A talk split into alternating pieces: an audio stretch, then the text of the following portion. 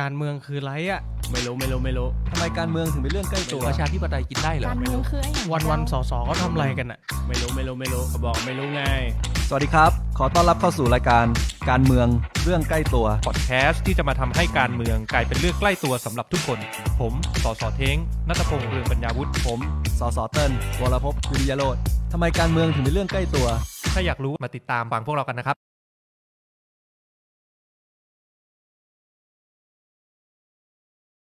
นี่ต้องโอนวันศุกร์หรือว่ามาแล้วครับสวัสดีครับท่านผู้ฟังทุกท่านนะครับเมื่อกี้มีเหตุขัดข้องทางเทคนิคเล็กน้อยนะครับขออภัยจริงๆนะครับก็ขอคัดรายการมาเริ่มต้นใหม่นะครับวันตอนนี้เป็นตอนที่ยี่สิบสี่เนาะนะครับจริงๆก็ผมกับเติ้ลหายหน้าหายตาไปนานก็ประมาณสามอาทิตย์เกือบๆเดือนได้นะครับจริงๆก็เป็นเพราะว่าผมเองเข้าไปอยู่ในอนุกรรมาธิการงบประมาณแล้วก็มีสถานการณ์โควิดระบาดรุนแรงในพื้นที่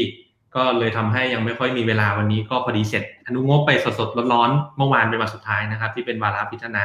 ก็เลยนัดกับเติ้ลว่าโอเคมีโอกาสกลับมาจัดรายการกันต่อนะครับเป็นไงบ้างครับเติ้ลช่วงนี้ครับสวัสดีครับท่านผู้ฟังครับก็ผมเชื่อวันนี้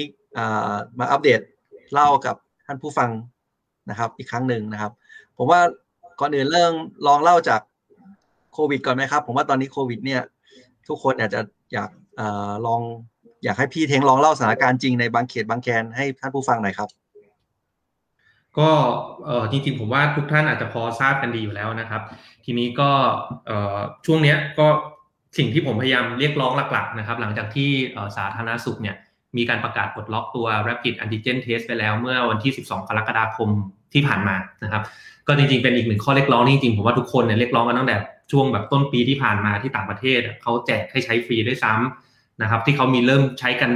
สดๆร้อนๆเนี่ยเราก็เรียกร้องมาตั้งแต่ตอนนั้นนะครับก็ผ่านมาเนี่ยประมาณครึ่งปีละ หกเจ็ด เดือนนะครับเราก็เพิ่งจะมาปลดล็อกตอนนี้เหมือนโควิดเหมือนกันทุกคนเรียกร้องว่าเราควรจะเข้าร่วมโควิดตั้งแต่ตอนแรกก็เพิ่งมากลับลำตัดสินใจนะครับก็ก็ยังดียังดีกว่ายังดีกว่าไม่ทำนะครับแต่ทีนี้หลังจากการปลดล็อกแล้วเนี่ยผมว่าปัญหาที่สำคัญตอนนี้ก็คือเรื่องของการเข้าถึงชุดตรวจนะครับเอ่อท่านผู้ฟังลองลองนึกภาพตามนะครับต่างประเทศเนี่ยค่าแรงค่าแรงรายวันเขาเนี่ยสูงกว่าเราต้องต้องหลายเท่านะแต่ค่าตรวจก็ยังถูกกว่าเราเลยของบ้านเราเนี่ยไปหาซื้อชุดตรวจในท้องตลาดเนี่ยสามสี่ร้อยผมว่าก็เก่งแล้วต่างประเทศเนี่ยราคาตลาดที่เขาขายกันเนี่ยคือเขามีแต่แจกฟรีกระถูกมากนะครับเติ้ลเขาขายกันในชุดละสามสี่สิบบาทก็มีครับคือพูดง่ายคือค่าแรงต่อชั่วโมงเขาก็เพียงพอในการซื้อแล้วอ่ะคนใช้แรงงานเนาะนึกออกเนาะทำงานทั้งวันหนึ่งวันเนี่ยก็พอที่จะมีเงินกินข้าวแล้วก็เอาไปซื้อชุดตรวจได้แต่ของบ้านเราไม่ใช่ทำงานทั้งวันซื้อชุดตรวจได้แค่ชุดเดียวเงินก็ไม่ต้องเหลือไปกินข้าวไม่ต้องไปเลี้ยงครอบครัวนะครับมันก็เนี่ยมันทำให้เราเห็นว่าถึงแม้ปลดล็อกแล้วแต่ตราบใดที่คนยังเข้าไม่ถึงชุดตรวจคุณยังไม่แจกฟรีหรือราคามันยังไม่ถูกรัฐยังไม่ลงไปอุดหนุนเนี่ยไม่มีประโยชน์นะครับแล้วการผลตรวจเนี่ย Rapid Antigen Test เป็นกุญแจดอกแรกที่จะทำให้คนเข้าสู่ระบบการรักษาได้นะครับคือวันนี้คุณไม่ต้องไปพูดถึงการ พี ซี อาร์ เลยเพราะว่าคิวเนี่ยยาวมากนะครับแต่อย่างน้อยๆพอสปสช.มาประกาศว่าโอเค Rapid Antigen Test โทรไปหนึ่งสามสามศูนย์เพื่อขอรับยาฟาวิมาทานที่บ้านได้ก่อนนะครับอันนี้เป็นนโยบายที่ผมคิดว่าถูกต้องแล้วนะแต่ยังขาดอยู่ก็ตรงที่ว่าแล้วคนเข้าไม่ถึงชุดตรวจแล้วจะยังไงสุดท้ายผลตรวจเนี่ยมันเป็นกุญแจดอกแรกเลยที่จะทำให้คนสามารถเข้าถึงระบบการรักษาได้นะครับก็อันนี้เป็นสิ่งที่ขั้นต่อไปนะครับสเต็ปต่อไปที่เราพยายามจะเรียกร้องกับกับทางรัฐบาลนะครับให้เขาปรับปรุงนโยบายในส่วนนี้นะครับแล้วเอ่อทางเติ้ลเองมีอะไรอยากแชร์เกี่ยวกับตัวสถานการณ์โควิดเพิ่มเติมไหมครับ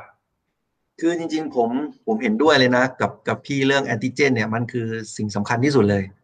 คือ พี ซี อาร์ เนี่ยมันที่บอกว่าต้นทุนมันต้องใช้แลบในการกว่าจะได้ผลมาเนี่ยทำให้ว่าเหมือนแบบทั้งเสียเวลาหนึ่งวันกว่าจะทราบนะครับแล้วก็เสียเอ่อมันต้องเสียเหมือนกับกำลังแลบที่มันมีจำกัดเนี่ยทำให้ผลตรวจทุกวันนี้เอ่อตอนนี้เราตรวจอย่างมากเนี่ยข้อมูลล่าสุดคือประมาณ เจ็ดหมื่น ถูกไหมครับแล้วก็คนติด หนึ่งหมื่น นึงเนี่ยตัวเลขมันประมาณ สิบสองถึงสิบสามเปอร์เซ็นต์ เนี่ยจริงๆมันเกินกว่าที่ ดับเบิลยู เอช โอ กำหนดไว้เยอะมากนะครับว่าถ้าเกิดผลการตรวจเจอที่ ห้าเปอร์เซ็นต์ เนี่ยจริงๆแล้วก็คือบอกได้เลยว่าคุณกำลังตรวจน้อยเกินไปครับนะครับดังนั้นเนี่ยทำยังไงให้ พี ซี อาร์ เนี่ยมันมันปลดล็อกตรงนี้ได้ก็คือใช้แอนติเจนมาช่วยถ้าแอนติเจนเจอเนี่ยมันจะต้องได้เหมือนคิวเพราะตอนนี้ปัญหาที่เจอคือบางคนตรวจแอนติเจนเจอ ครับแต่ว่ายังต้องไปรอคิว พี ซี อาร์ ที่มีการแข่งแย่งกันเนี่ยไม่ตรวจ พี ซี อาร์ ไม่ได้ด้วยซ้ำเนี่ยอันนี้มันก็ต่อเนื่องมาดังนั้นเนี่ยจริงถ้าถ้ามีแอนติเจนเนี่ยมันควรจะได้ พี ซี อาร์ เลยด้วยซ้ำคือเป็น fast track เลยใช่ครับเพราะเพราะมันมันก็จะไปล้อกับเรื่องยาเรื่องที่ที่ที่เล่าเลยนะครับแล้วก็รวมถึงคิวเตียงด้วยเพราะถ้าไม่มี พี ซี อาร์ ก็ขอคิวเตียงไม่ได้อีกนะครับจริงๆทั้งหมดเนี่ยผมก็เลยมานั่งคิดทีนึงว่าเอ้ยคือถ้าอยู่อยู่โควิดกันยาวๆเนี่ยเอ่อคือมันมีโอกาสสูงนะที่ที่มันจะจะลากยาวด้วยซ้ำเนี่ยเพราะว่ามันมีกลายพันธุ์เรื่อยๆแล้วก็วัคซีนยังช้าอยู่นะครับผมก็คิดว่าวิธีแก้อันนึงเนี่ยที่ผมอยากก็โพสลงไปใน Facebook ผมแล้วด้วยก็คือมันควรจะมีซุปเปอร์แอปจริงๆจริงๆเรื่องโควิดเนี่ยมันควรจะมีแอปเดียวด้วยซ้ำที่ให้ประชาชนเหมือนกับติดต่อกับภาครัฐนะครับมันจะทำให้ผมผมเริ่มตั้งแต่ว่าถ้าเราตรวจมีมีเหมือนกับมีแจ้งแจ้งเตือนเราว่าเราเป็นกลุ่มเสี่ยงเรามีประวัติการเดินทางไปใกล้ชิดกับคนที่ติดเชื้อเนี่ยเราก็จะได้เดินไปตรวจแยกกลุ่มเสี่ยงได้เร็วขึ้นนะครับแล้วพอไปตรวจเนี่ยตรวจแอนติเจนก่อนแล้วก็ไปตรวจ พี ซี อาร์ ใช่ไหมครับให้ให้แจ้งผลตรวจโควิดเนี่ยกลับมาทางไอ้แอปเนี่ยครับอืม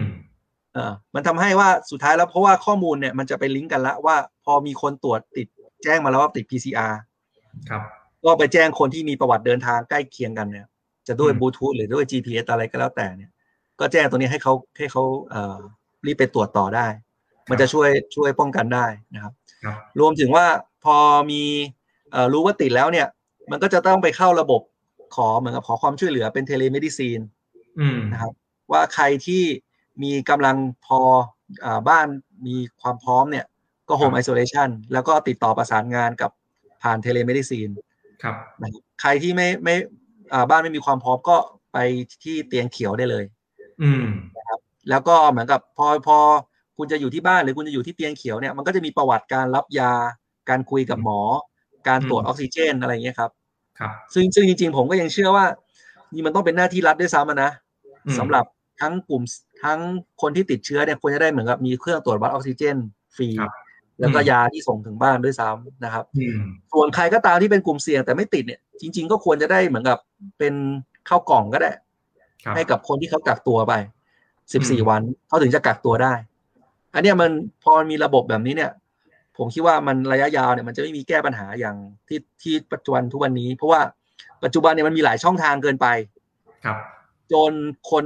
ผมก็มั่นใจเลยนะคนทำงานเขาก็เขาก็ไม่รู้จะจัดคิวยังไงอืมเพราะว่าเพราะมันมีหลายช่องแล้วแล้วโรงพยาบาลมันก็สุดท้ายมันก็เป็นอย่างที่เห็นว่าคนที่ต้องการจริงๆเนี่ยกลับไม่ได้คือข้อเสียอย่างหนึ่งของการที่หลายมีหลายช่องทางเนี่ยคือมันเท่ากับว่าเวลาคนหนึ่งคนนะครับที่ต้องการหาเตียงหาคิวตรวจหรือเข้าสู่ระบบการรักษาเนี่ยเขาไปช่องนี้ไม่ได้เขาก็ต้องวิ่งหาช่องอื่นๆต่อเท่ากับว่าโหลดในระบบเนี่ยคนหนึ่งคนเนี่ยมันคูณแฟกเตอร์ไปตั้งกี่เท่าตราบใดที่มันยิ่งหลาย channel ใช่มั้ยฮะเพราะนั้นเนี่ยอะไรที่มันควรจะต้องรวมศูนย์ก็ต้องรวมศูนย์อย่างเรื่องการหาคิวเนี่ยทำให้มันโปร่งใสรวมคิวรวมศูนย์กันแล้วก็เอ่อทำให้มันแบบมีเลขคิวโดยไม่ต้องระบุชื่อก็ได้เห็นเลยว่าใครอยู่หนึ่ง สอง สาม สี่ใช่ไหมครับไม่มีอภิสิทธิ์ไม่มีการแซงคิวอันนี้ก็คือเป็นสิ่งที่ต้องกล้าใช้อำนาจคือรวมศูนย์อะไรที่จะต้องกระจายศูนย์อย่างการตรวจเนี่ยนะครับควรกระจายศูนย์ไม่ใช่ว่าจะต้องแบบให้คนไปตรวจที่โรงพยาบาลรัฐอย่าง Rapid Antigen Test ที่คุณพึ่งปลดล็อกมาเนี่ยทำยังไงให้มันสามารถช่วยกันตรวจได้เร็วที่สุดก็คือให้ประชาชนเขาเข้าถึงชุดตรวจแล้วก็ตรวจกันเองที่บ้าน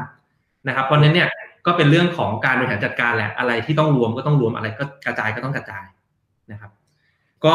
นะครับอย่างหายไปนานเนอะจริงๆก็สวัสดีท่านผู้ฟังก่อนสวัสดีคุณพิชพรนะครับคุณสายฝนแล้วก็คุณนักคุณคนนะครับนครสวรรค์เนาะนะครับวันนี้เอ่อยอดคนผู้ฟังสดนี่ประมาณ สามสิบ สี่สิบ คนอาจจะเป็นเพราะเราหายไปนานนะครับท่านผู้ฟังคิดถึงตัวเลขสูงกว่าปกติของรายการเราครับแล้วจริงๆเอ่ออืมครับเติ้ลเชิญครับจริงๆจะจะเล่าต่ออีกนิดนึงว่าผมกำลังคิดว่าซุปเปอร์แอปเนี่ยเอ่อถ้ามันพ่วงกับแจ้งคิวฉีดวัคซีน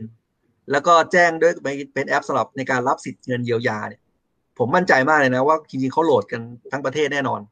อืมถูกไหมครับคือคือผมก็เลยคิดว่าคือจริงๆทั้งบอกว่าทั้งหมดที่ผมเล่าเนี่ยมันมีระบบหมดแล้วนะครับแต่ว่ามันแยกส่วนกันถูกไหมคือตรวจโควิดก็ต่างคนต่างตรวจแต่แต่เขาก็ส่งผลไปที่ส่วนกลางอยู่ดีนะครับถูกไหมครับวัคซีนเนี่ยก็คือระบบนึง รับเงินเยียวยาก็เป็นอีกระบบนึงอันนี้คือปัญหาของประเทศไทยว่าถ้าเกิดมันมีแอปเดียวเนี่ยมันมีโอกาสได้อีกเยอะแล้วแล้วให้คนหน้างานเนี่ยเขาก็จะได้มีกับแจ้งผ่านระบบนี้ไปด้วยว่าไอ้บางทีคนหน้างานโรงพยาบาลสนามเองเนี่ยสถานที่ไหนต้องการอุปกรณ์อะไรเพิ่มต้องการค่าสนับสนุนจากประชาชนอะไรบ้างเนี่ยผมคิดว่ามันจะตรงแล้วก็ประชาชนเนี่ยเขาก็ยินดีสนับสนุนเลยนะครับปัญหาตอนนี้ที่สำคัญอีกอย่างหนึ่งของปัญหาโควิดนะครับในในพื้นที่จริงที่ต้องแก้เป็นด่านหน้านะคืออะไรรู้ไหมครับเติ้ลคือเรื่องของการปฏิเสธการตรวจผมเจอมากนะคือแบบคือแบบเคสตัวอย่างน้องปาล์มถ้าทุกท่านเอ่อได้ติดตามนะครับมีเคสนึงเนี่ยที่น้องปาล์มไปรับญาติผู้เสียชีวิตคือผู้เสียชีวิตเนี่ยเค้าเป็นคุณแม่เนาะนะครับรู้มั้ยว่าวันเสาร์ที่ผ่านมาเนี่ยคุณแม่เค้าเพิ่งไปตรวจโควิดนะครับผ่านมาหนึ่งวันวันอาทิตย์รู้ผลตอนเช้าตอนเที่ยงเสียเลยหนึ่งวันนะฮะรู้ผลปุ๊บเสียเลยทันทีซึ่งพวกเราอ่ะรู้กันดีว่าเฮ้ยโควิดอ่ะมันไม่ได้ฆ่าคนเร็วขนาดนี้ไม่ใช่ว่าติดเชื้อหนึ่งวันแล้วเสียแต่เป็นเพราะว่าคุณแม่เขาเนี่ยได้รับเชื้อมาหลายวันแล้วแต่ไม่ได้รับการตรวจจึงไม่สามารถเข้าสู่ระบบการรักษาได้วันพอที่ได้เข้าสู่ระบบการตรวจสายไปแล้วหนึ่งวันเสียชีวิตนะครับก็ก็เกิดความสะเทือนใจปาล์มพอเข้าไปเนี่ยก็ลูกชายอะไรเขาก็เล่าให้ฟังซึ่งผมฟังแล้วก็น้ำตาคอตามที่ปาล์มเขาเล่าเขาบอกว่าโหมันปุบปับเร็วมากเขาไม่คิดว่าจะไปเร็วขนาดนี้นึกออกไหมครับว่าเม็ดเขาเขาเองก็ไม่คิดมาก่อนว่าพอผลตรวจออกแค่หนึ่งวันแล้วจะไปเขาก็ปุบปับเนี่ยปาล์มเขาเลยบอกกับผมว่าเนี่ยเคสเนี้ยถ้าไม่สามารถที่จะช่วยเขาในการให้ให้ลูกให้ลูกๆแล้วก็ญาติเขาว่าพาคุณแม่ไปส่งศพเผาได้ที่วัดสแกนอกเนี่ยก็ก็เขาปาล์มเขาก็บอกเลยว่าผมผมไม่ควรเป็นสก.อ่ะเขาพูดกับผมนี้เลยนะก็เลยโอเคงั้นช่วยกันเต็มที่หารถไปรับส่งตั้งแต่ตั้งแต่เช้าตั้งแต่เย็นนะตอนตอนนั้นจะไปตอนกลางคืนนะครับก็ก็ก็เป็นอีกหนึ่งเคสที่ชี้ให้เห็นว่าเนี่ยเรื่องของเอ่อเข้าการเข้าสู่ระบบการตรวจเนี่ยเป็นเป็นกุญแจดอกสำคัญนะครับตอนนี้เพื่อเข้าสู่ระบบการรักษาเอ่อแล้วก็เคสของเอ่อการปฏิเสธการตรวจเนี่ยผมเจอเยอะมากนะครับเติ้ลคือโดยเฉพาะโรงพยาบาลของรัฐเนี่ยไม่ควรนะเพราะอะไรเพราะว่าตอนแต่ก่อนเนี่ยเราเข้าใจนะว่า capacity คุณมีจำกัดนะครับคุณจะปฏิเสธได้ก็เพราะว่าเอ่อมันเคยมีกฎระเบียบที่บอกว่าใครตรวจเจอคนนั้นต้องรับรักษาเพราะนั้นเนี่ยคุณจะปฏิเสธว่าเออเตียงเขาเต็มเพราะนั้นเขาจะตรวจเฉพาะเท่าที่จำเป็นอันนี้ยังพอเข้าใจนะแต่ในเมื่อตอนนี้ออกมาปลดล็อกแล้วออกมาปลดล็อกแล้วนะครับว่าหนึ่งใครก็ได้ใช้ตรวจผล Rapid Antigen Test ก็ได้รู้ผลแล้วคุณสามารถทำ Home Isolation ได้จัดยาถึงบ้านในเมื่อคุณปลดล็อกทุกอย่างออกหมดแล้วอ่ะคุณจะปฏิเสธการตรวจทำไมตอนนี้คุณต้องรีบตรวจให้มากที่สุดเท่าที่คุณจะตรวจได้ตรวจแล้วเจอผู้ติดเชื้ออาการไม่หนักก็จะได้ให้เขากักตัวอยู่บ้านแล้วคุณก็ส่งยาเข้าไปนะครับเพราะนั้นตอนนี้มาตรการเร่งด่วนนะตอนนี้อย่างที่สองคือ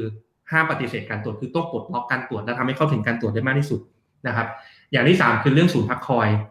อันเนี้ยอาจจะเป็นไอเดียที่บางคนยังแบบพูดแล้วยังสับสนอยู่ระหว่างเตียงสนามโรงพยาบาลสนามกับศูนย์พักคอยเนาะนะครับสิ่งนี้มันแตกต่างกันสิ่งที่มันแตกต่างกันคือแต่ก่อนเนี่ยโรงพยาบาลสนามเนี่ยจะต้องมีแพทย์พยาบาลคอยอยู่ประจำเนาะ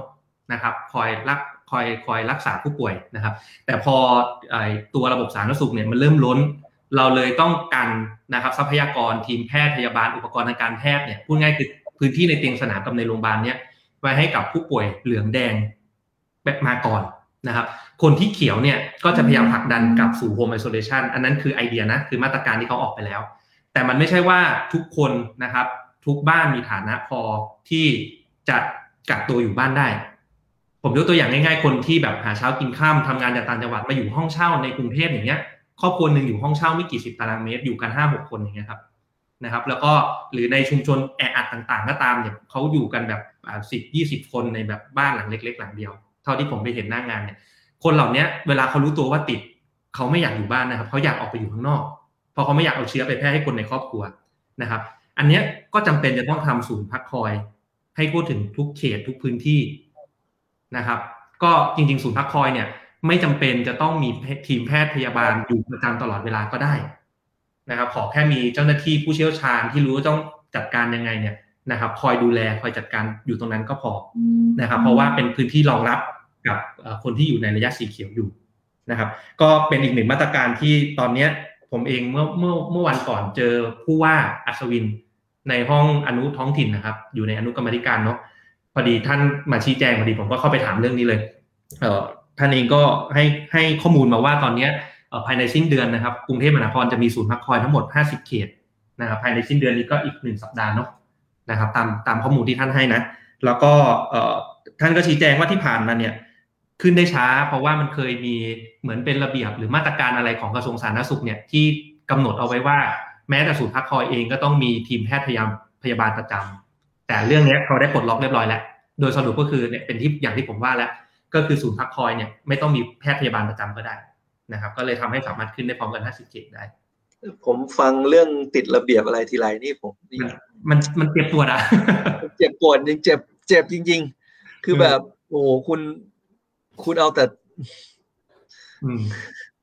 มันกลายเป็นว่าสุดท้ายมันมีคนคนต้องสูญเสียเพราะว่าไอ้เรื่องระเบียบระเบียบอันนี้แหละซึ่งมันเป็นอะไรที่คนมีอำนาจบริหารน่ะสั่งทีเดียวคือแก้ได้แล้วครับใช่ไหมอีกอีกตัวอย่างของเรื่องกฎระเบียบนะคือเรื่องของผลตรวจ อาร์ ที พี ซี อาร์ คือทุกวันนี้เวลาผลตรวจ อาร์ ที พี ซี อาร์ เนี่ยบางทีเขาแจ้งมาทาง เอส เอ็ม เอส ก่อนเนอะคือรู้ผลภายในสามวันคือคุณรอคิวตรวจบางทีรอสัปดาห์สองสัปดาห์กว่าจะได้แล้วนะคุณไปตรวจรอเข้าแลบอีกประมาณสามวันโอเคสามวันรู้ผลส่ง เอส เอ็ม เอส มาเลยพอรู้ผลแล้วว่าเอา เอส เอ็ม เอส ไปทำอะไรต่อไม่ได้นะครับทุกวันนี้ก็ต้องมีใบใบในที่นี้ก็คือเอกสารที่เป็นเปเปอร์อะรู้ผลแล้วได้ เอส เอ็ม เอส ยืนยันว่าติดแล้วแต่ก็ต้องรอใบรอใบประมาณ สามถึงสี่ วันกว่าจะได้ใบมานะครับอันนี้คือตัวอย่างที่ผมเจอว่าประชาชนสะท้อนให้ฟังอ่ะว่าเฮ้ยปัญหามันเป็นแบบเนี้ยเราก็โหแต่ละวันที่ผ่านไปมันคือวินาทีที่แบบชีวิตเขาหายไปทีทีละนิดทีละนิดทีละนิดอ่ะแล้วมันยังติดเรื่องระเบียบเรื่องอะไรเงี้ยซึ่งแบบผมว่ามันสามารถแก้ได้อ่ะคนมีอำนาจคือสั่งแก้ทีเดียวปลดล็อกระเบียบตัวนี้ก็คือก็คือแก้ปัญหาได้แล้วอ่ะนะครับอืม ฟังแล้วเจ็บปวดฟังแล้วเจ็บปวดครับก็เป็นเป็นเป็นปัญหาที่เจอหน้างานจริงๆนะครับก็พยายามรวบรวมประเด็นเหล่านี้แล้วก็พยายามไปสะท้อนเสียงต่อนะครับนอกจากว่าช่วยเคส by เคสในพื้นที่ที่ช่วยยังไงก็ไม่มีวันหมดแต่เราก็ยังช่วยนะก็ต้องรวบรวมประเด็นเหล่านี้ครับไปไปพูดต่อให้มันอยู่ในภาพกว้างให้ฝั่งระดับนโยบายเขาแก้ไขนะครับโอเคก็สวัสดีคุณซุสนะครับเพิ่งเข้ามาใหม่แล้วก็มีคุณธีรรัตน์นะครับคุณแทมมี่สวัสดีครับผมแล้วก็มีประเด็นอื่นๆอีกไหมเติ้ลเรื่องงบประมาณเรื่องอะไรเป็นไงบ้างช่วงนี้ครับจริงๆผมว่าอีกอย่างนึงที่ที่เอ่อผมเชื่อคนต้องเริ่มอยากให้คนเริ่มสะท้อนเยอะขึ้นก็คือเรื่องไอ้มาตรการควบคุมเนี่ยคือผมคิดว่าบางอย่างมันเริ่มเกินไปแล้วนะครับอย่างอย่างล่าสุดที่ว่าปิดปิดปิดห้างปิดร้านอาหารในห้างเนี่ยอืมเออผมว่ามันนี่มันกระทบกับผู้ประกอบการหลายชีวิตเยอะมากนะครับคือจากเดิมเนี่ยเขาขาย delivery ได้พอประกาศเรื่องปิดห้างมากลายเป็นว่าก็ขาย delivery ไม่ได้ทั้งที่จริงมันมันก็ดูแบบจะไม่ได้เกี่ยวอะไรกับกับการแพร่ระบาดอะไรเลยอยู่แล้วอ่ะอันนี้คือมันเหมือนกับเขาเขาเอาหวานแบบมักง่ายเลยอ่ะผมใช้คำนี้ดีกว่าครับนะครับอันนี้ก็มีหลายจริงๆมันผมก็ยังยังเชื่อนะว่าอะไรก็ตามที่เขาไม่ไม่ต้องถอดมาร์กอ่ะจริงๆอ่ะมันควรจะปล่อยให้ดำเนินธุรกิจตามปกติไปได้เหตุผลเพราะว่าไม่อย่างนั้นเนี่ยมันก็มันก็ต้องเยียวยาคือคุณออกคำสั่งอะไรมาเนี่ยคุณก็ต้องชดเชยเขาให้หมดถ้าคุณทำไม่ได้เนี่ยคุณก็ต้องปล่อยให้เขาเอ่ออะไรที่พอประกอบธุรกิจต่อไปได้เงี้ยครับจริงๆผมยังเคยคิดเลยอย่างนวดเท้าเงี้ยที่มันใส่มาร์กตัดผมใส่มาร์กกันได้เนี่ยมันก็ไม่เห็นจะเป็นจะต้องปิดเลยเพราะว่ามันก็ไม่น่าจะเกี่ยวกับอะไรเรื่องการระบาดเท่าไหร่อะไรเงี้ยครับอันนี้ก็เป็นอีกเรื่องนึงเพราะว่าถ้าเกิดยิ่งลากยาวเนี่ยผมคิดว่าโอ้โหรอบคือนี่มันหลายรอบแล้วอันนั้นเนี่ยรอบนี้ก็แล้วยังอย่างเรื่องสภาพไอ้ซอฟท์โลนที่ผมก็อภิปรายบ่อยแล้วว่ามันมันมีปัญหาที่คนคนเข้าไม่ถึงเนี่ยเขาก็ไม่ยอมแก้อะไรเงี้ยครับอันนี้ก็เป็นอีกเรื่องนึงแล้วกันในในมิติของเศรษฐกิจนะครับเอาเอาของพี่ทิ้งเราเล่างบประมาณบ้างมั้ยพี่ไปอยู่อนุกรรมธิการเจออะไรก็ก็เจออะไรที่มันไม่สมเหตุสมผลอยู่บ้างนะครับจริงๆก็ไม่บ้างหรอกก็พอสมควรแต่ว่าก็เสียงส่วนน้อยนั่งในห้องกรรมธิการเราก็ทำหน้าที่ของเราให้ดีที่สุดนะครับซึ่งจริงๆต้องบอกตามตรงก่อนว่าเอ่อพออยู่ในชั้นอนุกรรมธิการเนี่ยอย่างน้อยๆหน้าที่ของของทุกอนุมีเหมือนกันไม่ว่าจะเป็นพรรคการเมืองไหนนะก็คือการตัดงบประมาณนะครับอันนั้นคือหน้าที่ของอนุกรรมธิการเลยซึ่งเอ่อในในห้องที่ผมอยู่เนี่ยก็เป็นอนุแผนบูหนึ่งนะครับก็มีแผนบู อี อี ซี แผนบูคมนาคมโลจิสติกส์แผนบูเศรษฐกิจ และบริการแห่งอนาคตอุตสาหกรรมและบริการแห่งอนาคตต่างๆนะฮะซึ่งจริงๆเนี่ยสิ่งที่น่าสนใจก็อย่างเช่นเรื่องของแผน บุ๊ก อี อี ซี นะครับมีงบประมาณตัวหนึ่งของกองทัพเรือที่ทุกคนเลยทุกพรรคการเมืองอภิปรายไปในแนวทางเดียวกันว่าไม่สมเหตุสมผลก็คือเรื่องของการเอาสายไฟฟ้าลงดินมูลค่าแปดสิบล้านบาท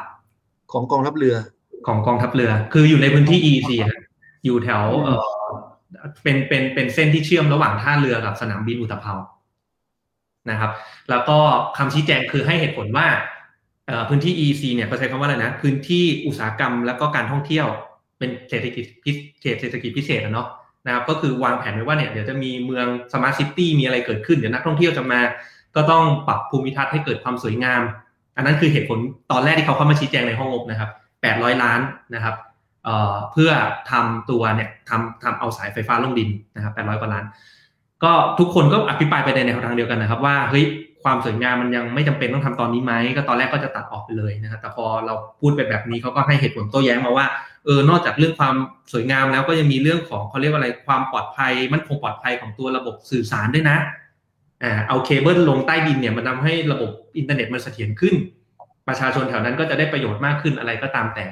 ก็ก็ก็เป็นเหตุผลที่เขาชี้แจงนะครับทุกท่านก็ลองพิจารณาดูว่าว่าคิดว่าเป็นยังไงแต่สุดท้ายก็คือของกองทัพเรือเนี่ยถ้าผมจำไม่ผิดก็คือตัดไปได้ประมาณร้อยล้านคือโครงการยังอยู่นะครับก็เป็นการปรับลดงบประมาณในภาพรวมไปนะครับก็เป็นหนึ่งตัวอย่างที่เรารู้สึกว่าเออมันก็อะไรที่มันชะลอได้ก็ควรชะลอเนาะแปดร้อยล้านนี่จริงๆเอามาซื้อชุดตรวจ Rapid Antigen Test ให้กับประชาชนผมว่าก็ได้หลายชุดอยู่นะให้เขาสามารถเข้าถึงระบบการรักษาได้แล้วก็เลื่อนโครงการนี้ไม่ได้บอกไม่ให้ทำนะครับคือเลื่อนไปในปีถัดไปก็ได้นะครับก็ก็เป็นข้อสังเกตหนึ่งที่ที่เจอในห้องกับห้องห้องงบครับคือคือต้องเล่าให้ผู้ฟังว่าพวกเราเป็นเป็นกรรมการงบกันมาเนี่ยจริงๆคุยกับหน่วยงานราชการเนี่ยมี mindset แบบนี้เยอะมากจริงๆไม่ใช่เยอะมากทุกหน่วยที่คิดว่านี่เป็นงบประมาณของของเราของกรมของหน่วยงานนะครับดังนั้นเนี่ยเหมือนกับว่ารู้สึกคิดว่าสถานการณ์ปกติสถานการณ์ตอนนี้เนี่ยเป็นสถานการณ์ปกติคือก็ทุกอย่างขอมาจำจัดสรรอะไรเหมือนปกติทุกอย่างเลยนะครับมีก่อสร้างอาคารอะไรเนี่ยเต็มไปหมดนะครับเป็นอะไรที่ผมเห็นแล้วผมก็แบบเฮ้ยคือไม่เข้าใจเหมือนกันนะครับก็บางบางคือผมคิดว่ามันก็กลับมาที่ว่าบางทีข้อมูลเหล่านี้เนี่ยคือมันยังไม่เปิดเผยมากพอจนทำให้ประชาชนเนี่ยยังเหมือนกับยังไม่เห็นข้อมูลแล้วก็ไม่ได้ช่วยกันส่งเสียงมากพอครับก็เลยเป็นที่มาของการทำ พี ดี เอฟ เป็น Excel พี่ลองอัปเดตหน่อยนะครับอ๋อได้ครับก็ก่อนที่จะอัปเดตนะครับอยากฝากท่านผู้ฟังว่าไหนๆชมรายการสดแล้วมีอะไรอยากสอบถามผมกับเติ้ลอยากคุยกันเล่นๆคอมเมนต์กันเข้ามานะครับถ้าผมกับเติ้ลพอจะตอบได้ก็จะตอบท่านผู้ฟังเลยนะครับจริงๆมีอีกหนึ่งงานนะครับที่จริงๆเนี่ยผมเพิ่งลงโพสต์ไปเมื่อวานนี้ซึ่งจริงๆต้องบอกว่าเฮ้ยมันไม่ใช่ผลงานผมคนเดียวนะจริงๆแล้วเป็นผลงานของคนที่เข้ามาช่วยกันทำคนละไม้คนละมืออย่างคุณฟีนคุณทีโน่นะครับเป็นคอนทริบิวเตอร์ให้กับโปรเจกต์นี้หรือแม้แต่ปาล์มเองนะครับปาล์มนี่ก็คือเป็นคนที่พัฒนาตัวเว็บไซต์ระบบแจ้งเตือนตอนเหตุไฟไหม้กิ่งแก้วนะครับที่เป็นข่าวโด่งดังน้องปาล์มเราโด่งดังไปแล้วนะครับในช่วงไม่กี่เดือนที่ผ่านมาก็ปาล์มเองก็มีส่วนในโปรเจกต์นี้ด้วยนะครับผมเองก็มีส่วนด้วยแต่เป็นแค่ส่วนหนึ่งนะครับก็คือเรื่องของการที่แงะงบประมาณจากตัวเล่ม พี ดี เอฟ นะครับออกมาเป็นตัวไฟล์ Excel พูดง่ายๆก็คือเป็นไฟล์ Excel นะครับจริงๆแล้วมันไม่ได้เอ่อมันเป็น machine readable format นั่นแหละก็คือเป็น ซี เอส วี แต่ว่าเพื่อความเข้าใจของคนทั่วไปก็คือเป็น Excel เป็นตารางนะครับสิ่งที่ทำเนี่ยเดี๋ยวผมอาจจะลองเอ่อแชร์หน้าจอให้ทุกท่านดูนิดนึงแป๊บนึงนะครับนี่อันนี้เลยครับฝากทีมงานเอาหน้าจอขึ้นด้วยนะครับถ้าสมมุติมันไม่ขึ้นเนาะก็อันเนี้ยเป็นตัวอย่างนะครับที่เอ่อข้อมูลที่ออกมาอยู่ในรูปแบบของ machine readable format นะครับก็จะเห็นเป็นตารางแบบเนี้ยนะครับซึ่งจริงๆต้องต้องเรียนตามตรงก่อนนะว่าว่าข้อมูลที่ออกมาเนี่ยมันไม่ได้ถูกต้องตรงกับตัวเล่มงบ ร้อยเปอร์เซ็นต์ นะครับสาเหตุก็เป็นเพราะว่าเราใช้วิธีการในการทำ โอ ซี อาร์ หมายถึงว่าให้ตัว เอ ไอ เนี่ยมันไปอ่านตัว text นะครับแล้วก็แปลงออกมาเป็นตัว character ที่ในในในในคอมพิวเตอร์นะครับเป็นเป็นเป็นตัว character ที่เครื่องอ่านออกได้เนี่ย นะครับ โอ ซี อาร์ ถอดออกมาน่าจะหลายหมื่นหน้าอยู่ครับตอนนี้ก็เล่นแงะเล่นงบออกมาเนี่ยอยู่ประมาณ ห้าหมื่นหนึ่งพัน กว่าบรรทัดนะครับซึ่งจริงๆเนี่ยเอ่อก็มีคนที่เอาข้อมูลเราเข้าไปเล่นแล้วนะเติ้ลแล้วก็ให้คอมเมนต์มากมายใน Twitter ใน Facebook บอกว่าเออข้อมูลตรงนี้ตรงนู้นตรงนี้ยังผิดอยู่นะซึ่งจริงๆก็ถูกต้องตามนั้นครับว่ามันมันยังมันยังไม่ถูกต้องตามเล่มงบ พี ดี เอฟ นะครับแต่สาเหตุที่เราตรงใจตั้งใจที่จะ publish นะครับข้อมูลตรงนี้ออกมาก่อนเลยก็เป็นเพราะว่าเรารู้ดีว่ายังไงก็ตามเนี่ยมันไม่สามารถที่จะทำให้ถูกได้ หนึ่งร้อยเปอร์เซ็นต์ โดยที่ไม่ได้เข้าไปนั่งเช็คทีละหน้านะครับเป็นเพราะว่าเวลาที่เราทำ โอ ซี อาร์ เนี่ยมันไม่ได้มี error ที่บางทีเห็นได้ชัดนะอย่างเช่นเอ่อเวลา Google มันเข้าไปอ่านอ่ะบางทีมันอ่านจากเลขหนึ่งเพี้ยนไปเป็นเลขอื่นนะครับแค่นี้ข้อมูลก็ผิดละแต่ในไฟล์เนี่ยเราจะไม่เห็นเลยว่ามันมันเป็น error หรือเปล่านะครับลักษณะแบบนี้มันเป็นข้อมูลที่ยังไงก็ตามเราจะต้อง cross check กับตัวเล่มขาวพัดแดงก่อนนะครับซึ่งเราก็เลยกลับมานั่งคิดกันดูว่าโอ้ถ้าเป็นแบบนี้จริงๆแล้วถ้าจะรอให้เราทำไฟล์ตรงนี้จนเสร็จสมบูรณ์เนี่ยผมคิดว่าประโยชน์มันไม่ได้เกิดกับประชาชนโดยส่วนใหญ่นะครับเราคิดว่าผลที่เกิดกับประชาชนโดยส่วนใหญ่ณตอนนี้คือเปิดให้ทุกคนเข้ามาช่วยกันตรวจสอบนะครับคือเราเชื่อว่าไอ้ตัวผลงานที่เราทำเสร็จอยู่ทุกวันนี้มันสมบูรณ์ประมาณ เก้าสิบกว่าเปอร์เซ็นต์ น่ะคุณเอาไปเจาะดูเป็นจุดๆคุณเอาไปเล่นคุณเอาไปพลิกดูได้เลยแล้วถึงจุดไหนที่คุณคิดว่าเฮ้ยเห็นแล้วมันผิดคุณก็แก้เป็นจุดๆแบบแบบนี้เปิดกระจายออกไปเป็น Open Data ให้ทุกคนทั่วประเทศเนี่ยช่วยกันทำเนี่ยมันเกิดประโยชน์กว่าและงบประมาณมันยังอยู่ในช่วงวาระสองเดี๋ยวเราจะมีอภิปรายวาระสองเร็วๆนี้นะเพราะนั้นถ้าเรายังไม่รีบเปิดไฟล์ตัวนี้ออกมาให้ทุกคนช่วยกันตรวจสอบเนี่ยผมว่าโปรเจกต์ที่ทำมาเนี่ยมันจะไม่มีความหมายนะครับถ้ามัวแต่ต้องรอว่าเฮ้ยเราต้องมาแก้ให้ถูก หนึ่งร้อยเปอร์เซ็นต์ เนี่ยโหผมก็ไม่แน่ใจว่าโดยสภาพกำลังที่ผมมีกับทีม สามสี่ คนเนี่ยเราจะทำได้ทันหรือเปล่านะครับอันนั้นก็เลยเป็นที่มาที่ไปที่ตอนนี้คิดว่าเปิดเผยข้อมูลออกมาก่อนให้ทุกคนช่วยกันตรวจสอบนะครับก็ก็น่าจะเกิดประโยชน์ต่อภาพรวมมากกว่านะครับซึ่งในไฟล์เนี้ยจริงๆแล้วมันก็มีการระบุนะเติ้ลเวลาจะดูว่าเฮ้ยเวลาจะไล่กลับไปที่เล่มงบ พี ดี เอฟ มันไล่ยังไงใช่ไหมมันก็จะมีแปะไว้อยู่ว่าเนี่ยไอ้ข้อมูลแถวเนี้ยมันมาจากเล่มไหนนะครับอันนี้ก็คือฉบับที่สามเล่มที่หนึ่งฟอร์แมตของมันมันมีบอกด้วยนะว่ามาจากหน้าไหนคือพลิกไปที่ พี ดี เอฟ หน้าสามสิบเอ็ดคือเจอแถวนี้แน่นอนเพราะนั้นเนี่ยถ้าคุณเจอข้อมูลบรรทัดนี้ผิดคุณสงสัยว่าบรรทัดนี้ผิดเนี่ยคุณกลับมาดูที่ตรงเนี้ยแล้วคุณรีเฟอร์กลับไปที่ขาวฟ้าแดงได้ก็จบละเพราะนั้นการเปิดเผยข้อมูลเราทุกอย่างโปร่งใสตรงไปตรงมามากนะครับให้คอร์สเช็คกลับไปได้ในไฟล์นี้คอมเมนต์ได้เลยนะครับในไฟล์นี้คอมเมนต์ได้เลยใช่ครับก็คาดหวังเป็นอย่างยิ่งว่า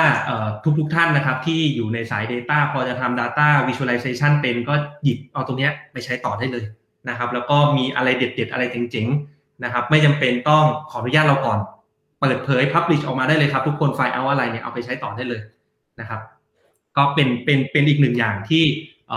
พวกเราได้ทำหน้าที่ในในกรรมาธิการปีนี้นะครับก็คือว่า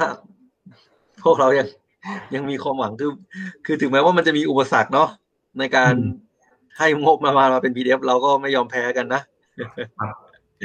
ลองลองนึกดูแล้วกันถ้าเกิดว่าข้อมูลภาครัฐทั้งหมดเนี่ยเปิดเผยออกมาในรูปแบบ Machine Readable เนี่ยผมคิดว่าโอ้คนสนุกกว่านี้เยอะอืมจริงๆเนี่ยไอไอไอ Excel เนี่ยผมบอกเลยนะมันไม่จำเป็นต้องให้เรามาลำบากทำขนาดเนี้ยในสำนักงบอะ database เขาหน้าตาข้อมูลเป็นอย่างนี้อยู่แล้วคือคือถ้าเขาให้เรามาอย่างเงี้ยตั้งแต่ตอนที่เขาแจกเล่มขาวคาดแดงพร้อมกับ Excel แบบเนี้ยครับโอ้โหการวิเคราะห์งบประมาณมีประสิทธิภาพกว่านี้เยอะนะครับแล้วผมผมกับปาล์มกับฟีนกับคุณทีโน่ก็ไม่ต้องมานั่งเหนื่อยเขียนโค้ดถอดจากเทกซ์กลับมาเป็นไฟล์ Excel อ่ะอืมนะครับก็เป็นอะไรที่ไม่เข้าใจเหมือนกันครับเขามามาเลยถึงต้องมีเราไงพี่ครับก็ไม่ไม่มีอะไรครับผมว่าก็ยังสนุกดีนะผมว่าก็ได้ทำอะไรสนุกสนุกแล้วก็รู้สึกว่าเอ่อสกิลการเขียนโค้ดของเรามันก็ยังยังเกิดประโยชน์ต่อภาพรวมอ่ะคือเรารู้สึกว่าแบบ สามสี่ คนในทีมเนี้ยทำงานกันอยู่ประมาณเดือนกว่าๆนะแล้วก็ไม่ได้ทำตลอดยี่สิบสี่ชั่วโมงเราก็ต่างคนต่างมีงานประจำบางท่านก็เรียนอยู่ใช่ไหมครับใช้เวลาช่วงกลางคืนกลับมาผมกลับจากลงพื้นที่มาเสร็จอนุงบมาผมก็มานั่งเขียนตอนกลางคืนบ้างอะไรบ้างเนี่ย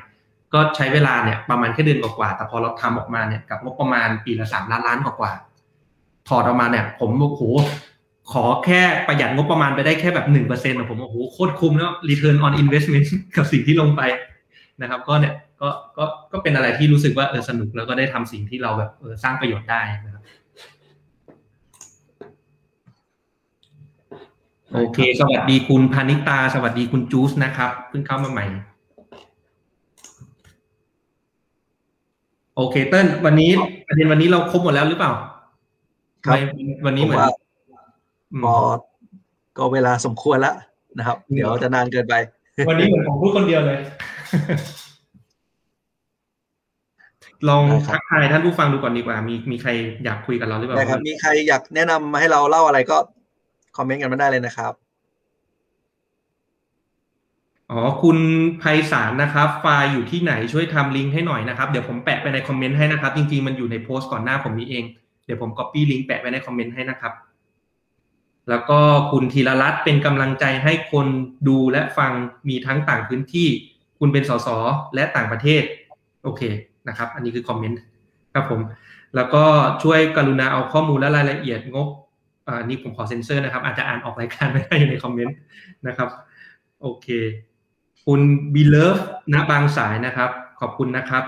เอ่อขอบคุณที่ทุ่มเททั้งลงพื้นที่แล้วก็ตรวจเชิงรุกทั้งงานในสภาและก็ในพื้นที่ครับเช่นกันครับขอบคุณครับ